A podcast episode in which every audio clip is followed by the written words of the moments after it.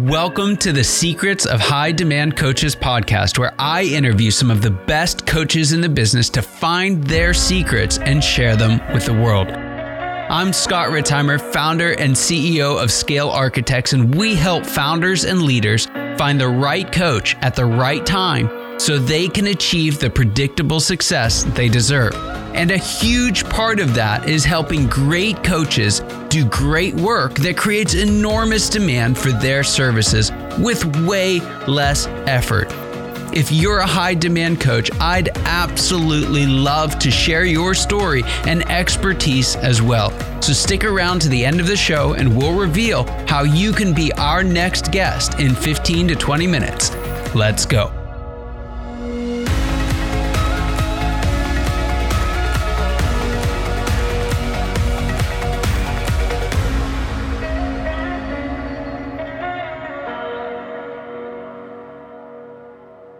Hello, hello, and welcome. Welcome once again to the Secrets of the High Demand Coach. And I'm here with yet another high demand coach, and that is John Erickson. John Erickson's career began as an engineer with the U.S. Navy in naval aircraft development and in the U.S. State Department, traveling with the Secretary of State and developing security protocols for U.S. embassies around the world.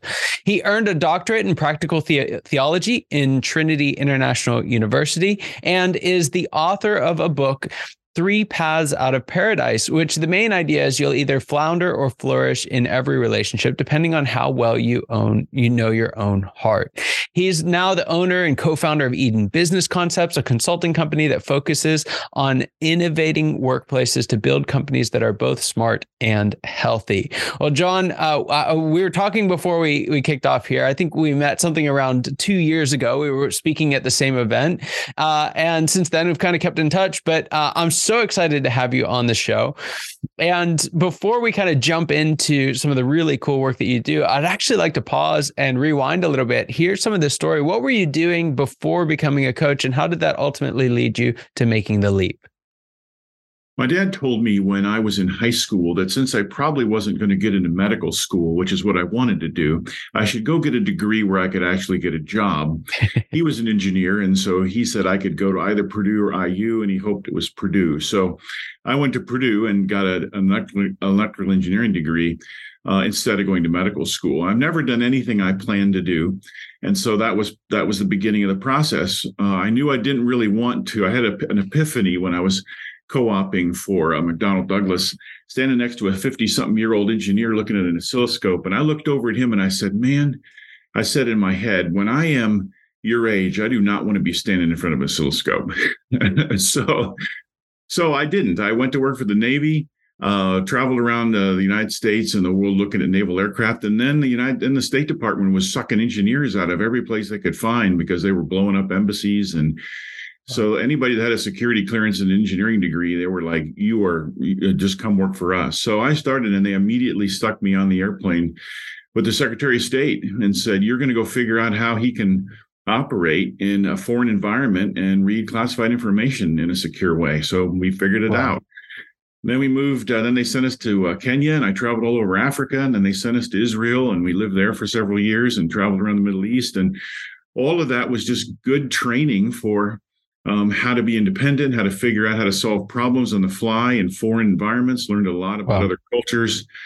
And that was my world before I then went to seminary. It was a totally, I took a right turn and said, let's do something else. So, uh, uh, walk me through this. So, you go from Navy to Secretary of State, all over the world, and then you you come to seminary. How does seminary, you know, connect the dots from seminary to today for us? Well, the bridge there was I was living in Israel and I was taking some courses and just enjoying the history and geography of Israel, and I thought this would be a cool thing to study. So I thought, well, if I do a PhD in Old Testament or PhD in, in kind of the history of Israel, that'd give me a leg up into some areas I was interested in. So thought that would be a good path forward. Again, never didn't turn out the way I planned it to be. I got sucked into the practical theology department and helped build out that department in the seminary. And actually got my doctorate in that world in communications. And so taught there for about 15 years. And then they, another thing I didn't plan to do was I got uh, asked to come down to the city of Chicago and take over a church. This is part of where the conflict piece comes, a church where there had been a real mess happening and asked wow. to take that church over in the city of Chicago and, and kind of redevelop their, their ministry down there. And so that whole thing of working in the city of Chicago with the gangs and the drugs and the homeless people and the multiple different cultures, plus you know teaching at the doctoral level at the seminary i was i was kind of learning once again this idea that what really matters here is we've got to get leadership development moving. And so I really fell in love with the the, the students and the people I was working with, especially the emerging leaders, the guys in their 20s and 30s, because if you like my i always say if you can get two parts of your life right the rest of your life's going to go well. One is kindergarten and one is your 20s well i can't help you with kindergarten because if you didn't learn how to share and stand in line that's up to you. But i can't help you with your 20s and there's just been a lot of literature developed around the idea of that the, the 20s to the early 30s is the most critical part of our lives for learning how to be the leader that we're going to be. And so even to this day I still rely on things that I learned or didn't learn when I was in my 20s. And so that's the passion. That's the, the bridge was I saw the need for developing emerging leaders and I latched onto that. And that became the passion of everything else I did from that time. Wow. Wow. Well, so fast forward then, uh, you're now coaching, consulting with business leaders uh, and others. Uh, so tell me, what's some of the most important work that you're doing right now for your clients? The most important thing I'm doing is is twofold. One is I help leaders in a pretty quickly figure out how their heart works because as i say in the book one of the books i wrote you will either founder flounder or flourish in all your relationships even your leadership depending on how well you know your own heart. Look at all of the business complications and failures we've seen over the last several decades. All of them can be traced to what's going on inside the leader very few of them were because they made a dumb mistake with their finances or they made the wrong decision about a risk they were taking. Almost always was because something was going on in here. And so I spend a lot of time helping leaders figure out how their heart works, what motivates them, why they make decisions the way they do, so that when they're hit with something they don't expect, or they're hit with a crisis or a conflict that they didn't know was coming, they immediately just kind of knee jerk make the right decisions. That's number one. And then number two, the other big thing that, that I do is I help lower the noise of chaos.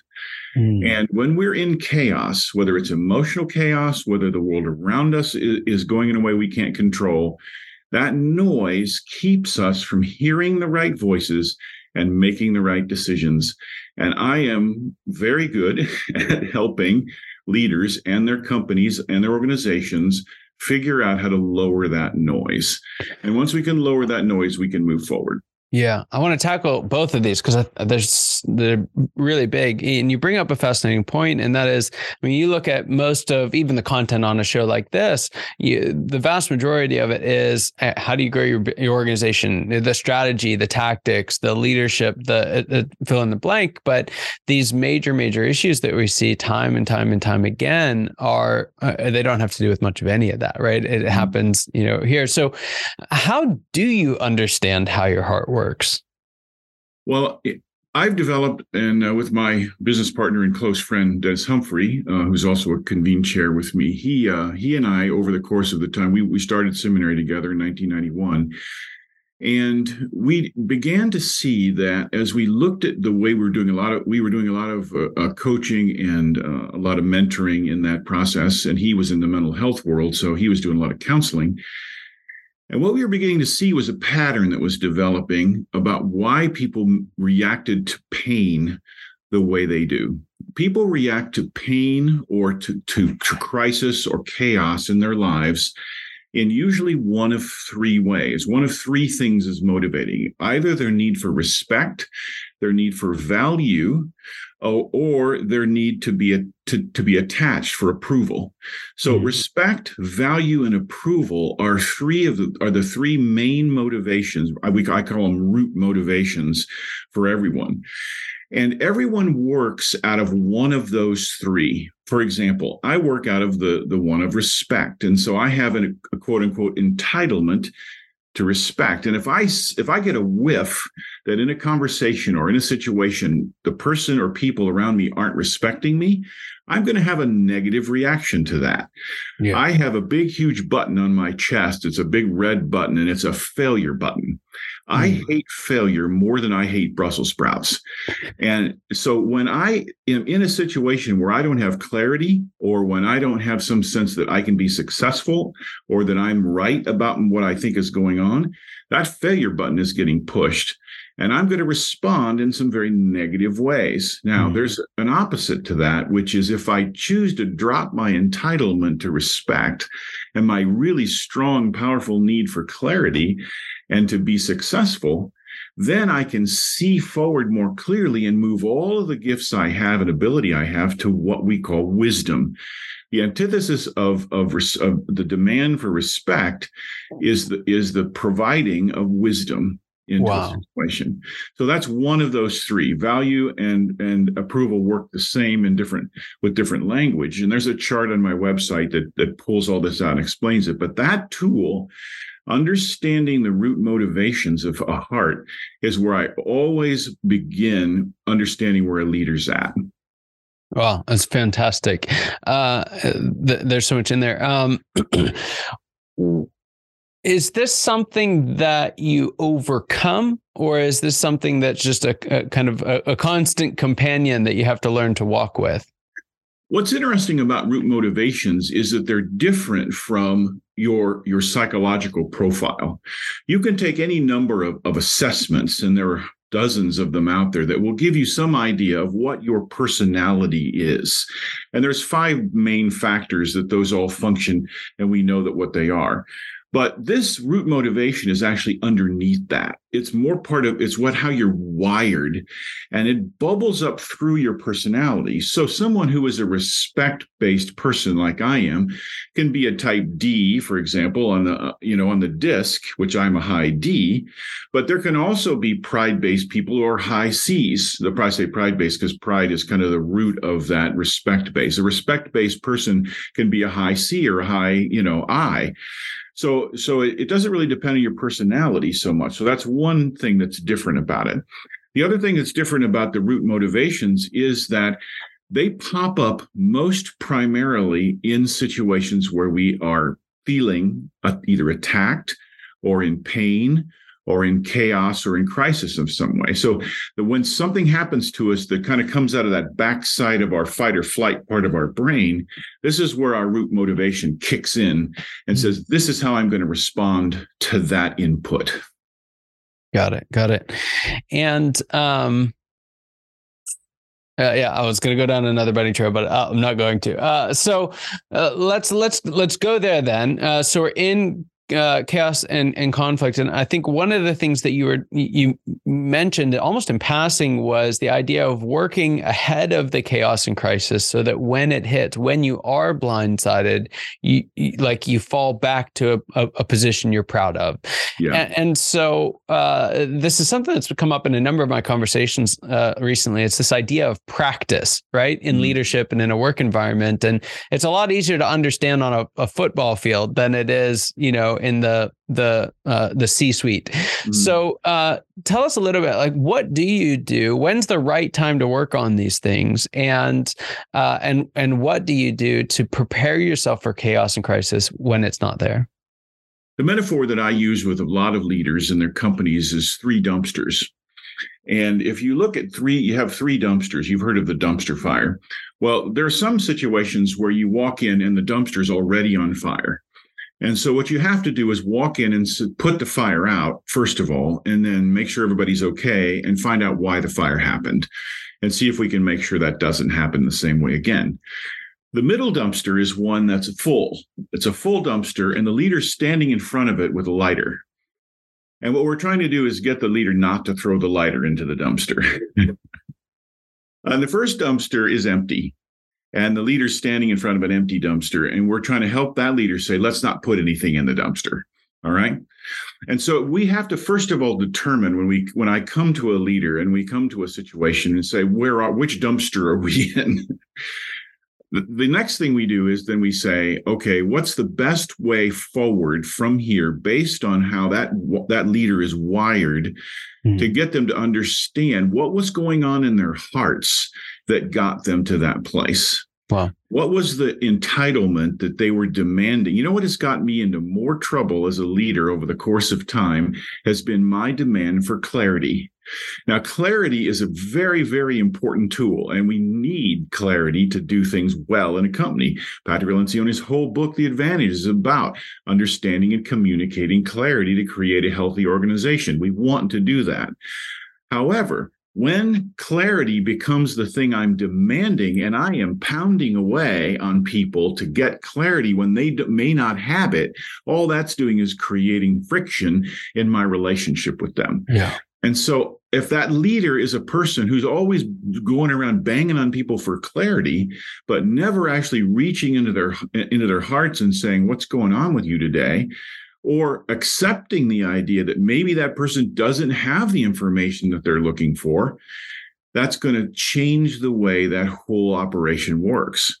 So that's one example of how we get ahead of things. How we get ahead of things is by understanding that those are the entitlements that I typically would have. Yeah. And say, if I'm talking to someone who's more of an approval based person who hates conflict and hates pain and discomfort and wants to be approved, I've got to completely change my approach to that person as a leader if I'm going to help them both grow and provide what we need. Yeah. Yeah. it's so good. As you're talking, I'm going through a lot of our audience knows uh, uh, about the visionary operator processor and synergist. And uh, without kind of diving into each one of them, those different leadership styles, those personality traits that show up on top of these, one of the things that I find is that how these kind of what you're calling, uh, would you call them root, um, root motivations, root motivations come out, it looks very different. And so we're very quick to ascribe some kind of a character flaw right?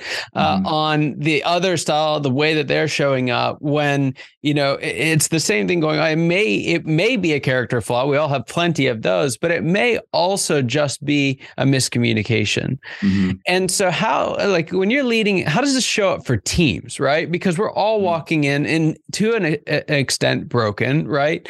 Um, but we also have to find a way of working together. So how do we take this and apply it to leading a group of individuals well?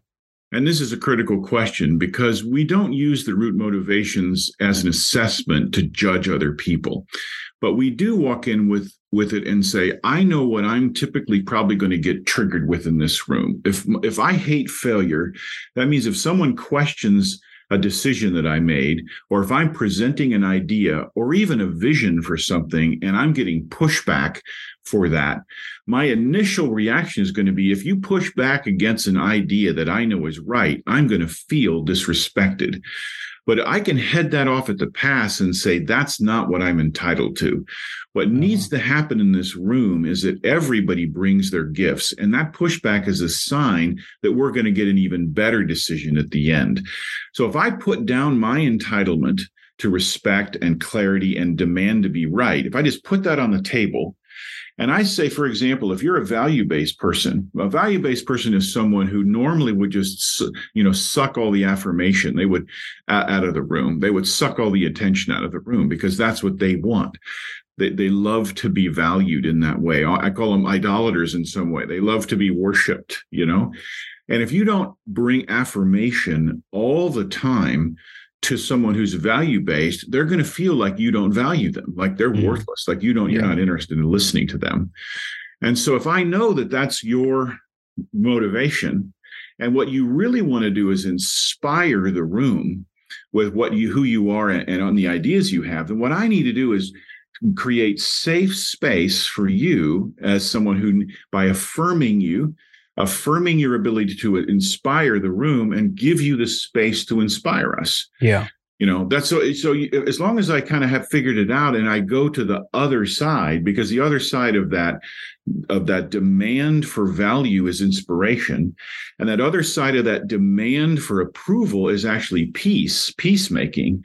I've got powerful tools in the room, wisdom and inspiration and peacemaking yeah. that are going to create an environment there where we can actually get something done. Wow.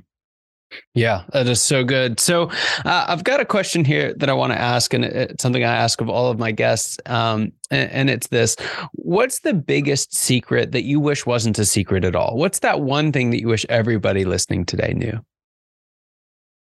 It would have to be around this area we've been talking about, because as much as we work in the area of conflict and we work in the area of crisis and walk in, when we walk into a situation that is that's on fire one of the first things that, that that I begin to assess when I'm asking questions is what's going on in your heart that led up to this place.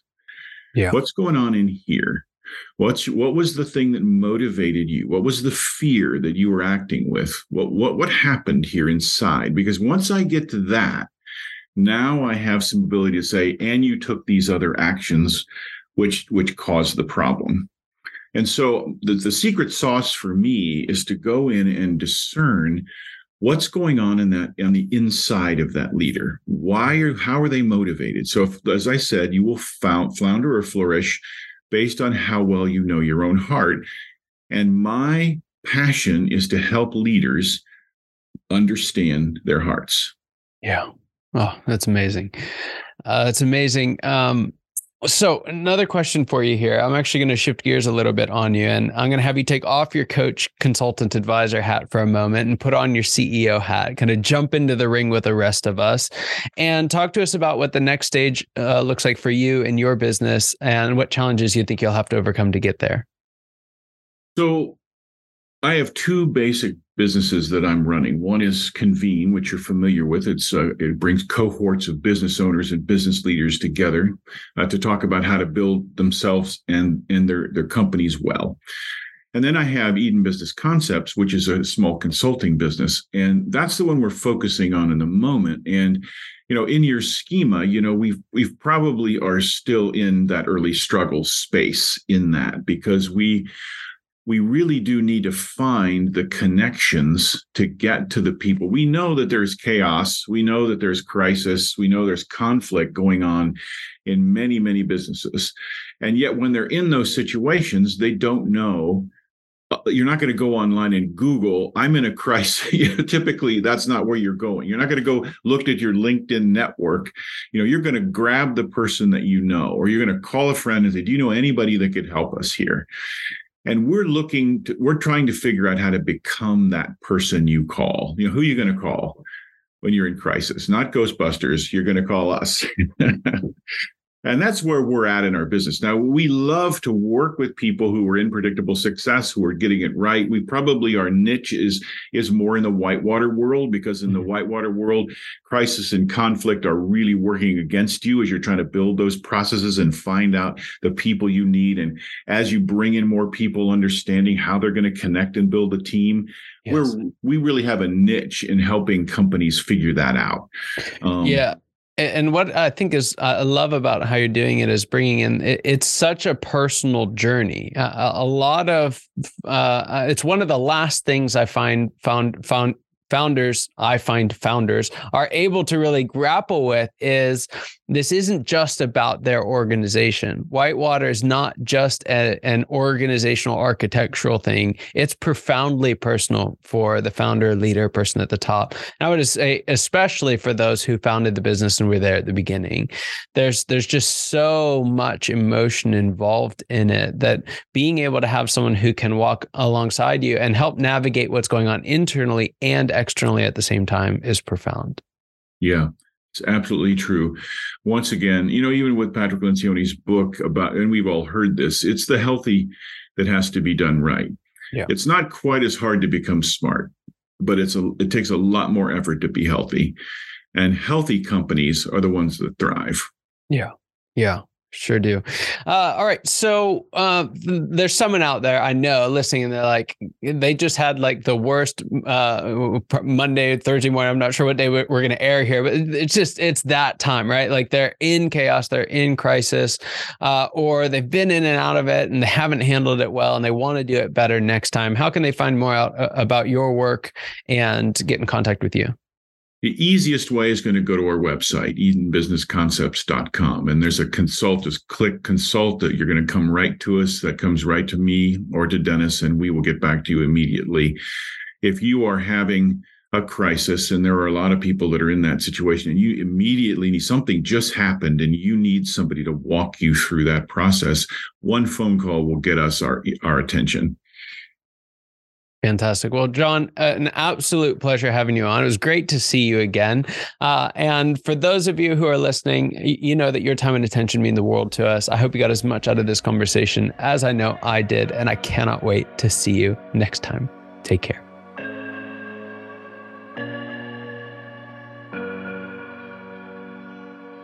Scott Ritzheimer here. Thank you so much for listening to the Secrets of High Demand Coaches podcast. If you are a successful coach, consultant, or advisor who's built a strong book of business and would like to be on the program, please visit go.scalearchitects.com and if you got something out of this interview, would you share this episode on social media and just do a quick screenshot with your phone and text it to a friend or post it on the socials? If you know someone who'd be a great guest, you can tag them on social media to let them know about the show. And make sure you include the hashtag high demand coaching. I love seeing your posts. I love seeing your guest suggestions. Thank you so much. We are regularly putting out new episodes and content. To make sure you don't miss any of those episodes, go ahead and subscribe now. Your thumbs up, your ratings, your reviews, they go a long way to help us promote the show, and they mean a lot to me and my team. If you want to know more, you can go to our website, www.scalearchitects.com, or you can follow me or the company on LinkedIn, Facebook, or Instagram. Thank you so much for listening. We'll see you next time.